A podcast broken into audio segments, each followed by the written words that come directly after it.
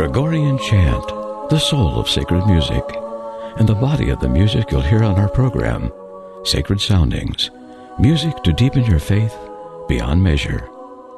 I'm Al Romano, your host for Sacred Soundings, on listener-supported Saint Gabriel Catholic Radio and streaming live on s t gabriel radio dot com. Many studies have shown that an overwhelming majority of Americans, as well as of people in vastly different cultures throughout the world, believe in the existence of angels. If you're a Catholic, of course, you realize that belief in angels is a matter of Roman Catholic doctrine. As the Catechism of the Catholic Church tells us, the existence of the spiritual, non-corporeal beings that sacred Scripture usually calls angels is a truth of faith. The witness of Scripture is as clear as the unanimity of tradition.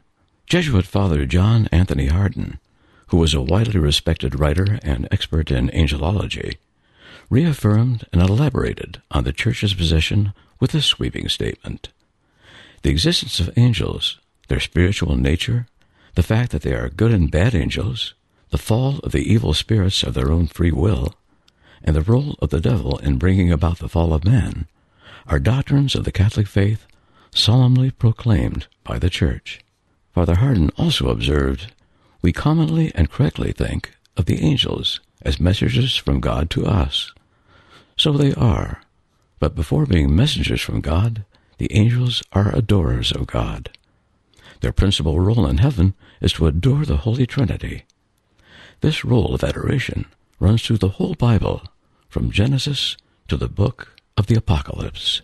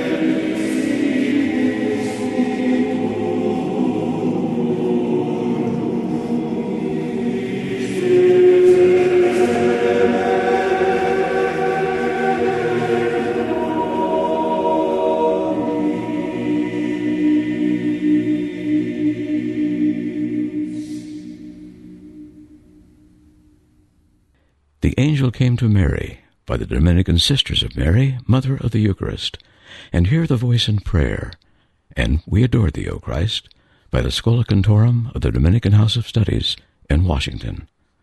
You're listening to Sacred Soundings, a production of Saint Gabriel Catholic Radio, and we're discussing angels.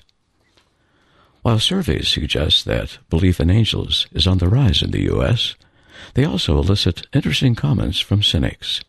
One respondent claims angels are popular today because they allegedly offer humankind a form of spirituality that does not involve commitment to God or the laws of God.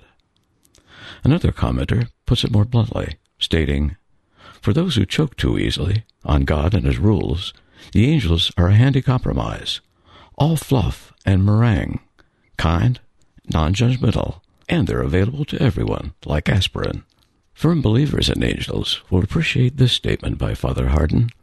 I do not hesitate to say that devotion to the angels is one of the hallmarks of being a true Christian.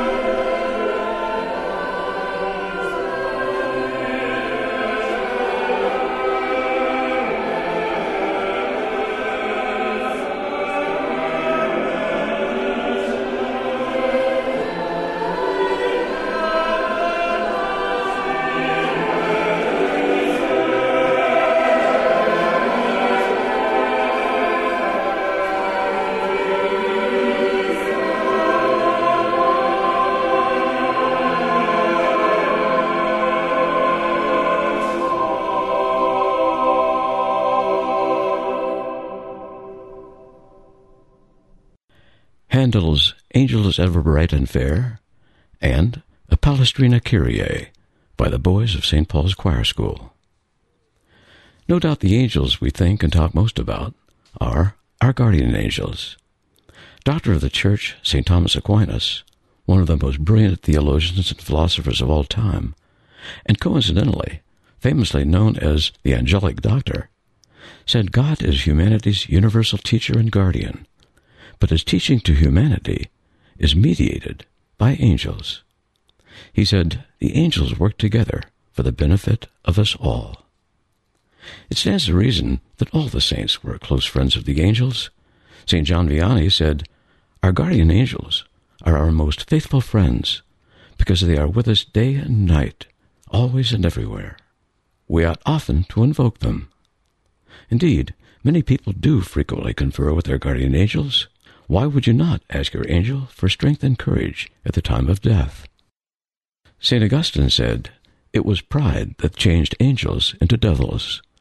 It is humility that makes men as angels. And this from Saint Jose Maria Escriva. If you remembered the presence of your angel and the angels of your neighbors, you would avoid many of the foolish things which slip into your conversations.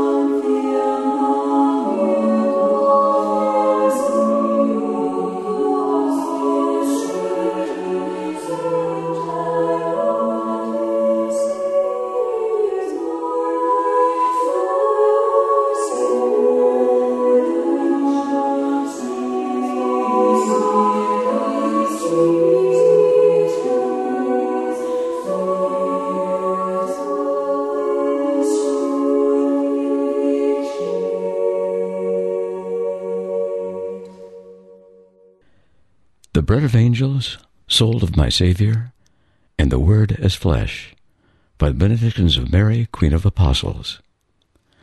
Father John Hardon, the angelologist we've been quoting, said, "Nothing is more significant about the angels' roles in our lives than the roles they played in our Savior's life. It was an angel who first appeared to Our Lady to announce her conception of Jesus Christ at Nazareth. It was an angel who appeared to the shepherds at Bethlehem to tell them that the Messiah had been born. It was an angel who consoled our Lord in his agony in the Garden of Gethsemane. It was an angel who told the women who visited the tomb in which Christ had been buried that the Savior was risen from the dead." Father Hardon suggests that the angel at Christ's tomb may be seen as a forerunner of the angels of the final resurrection, that last day of human history when the angels will announce the resurrection of all the dead of all the ages. But then the message will be different to different beings. Some will be told to join the risen Christ in their own risen bodies and be with him in celestial glory.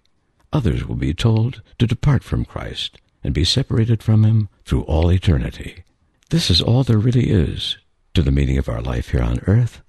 To be sure, the angels of the last day of humankind, which is the first day of our destiny, will escort us to join them and their risen Savior in the endless Easter Sunday for which we were made. I'm Al Romano, your host for Sacred Soundings on Saint Gabriel Catholic Radio. Join us Sundays at nine thirty a.m. and two thirty and nine p.m. for more Sacred Soundings, music to deepen your faith beyond measure.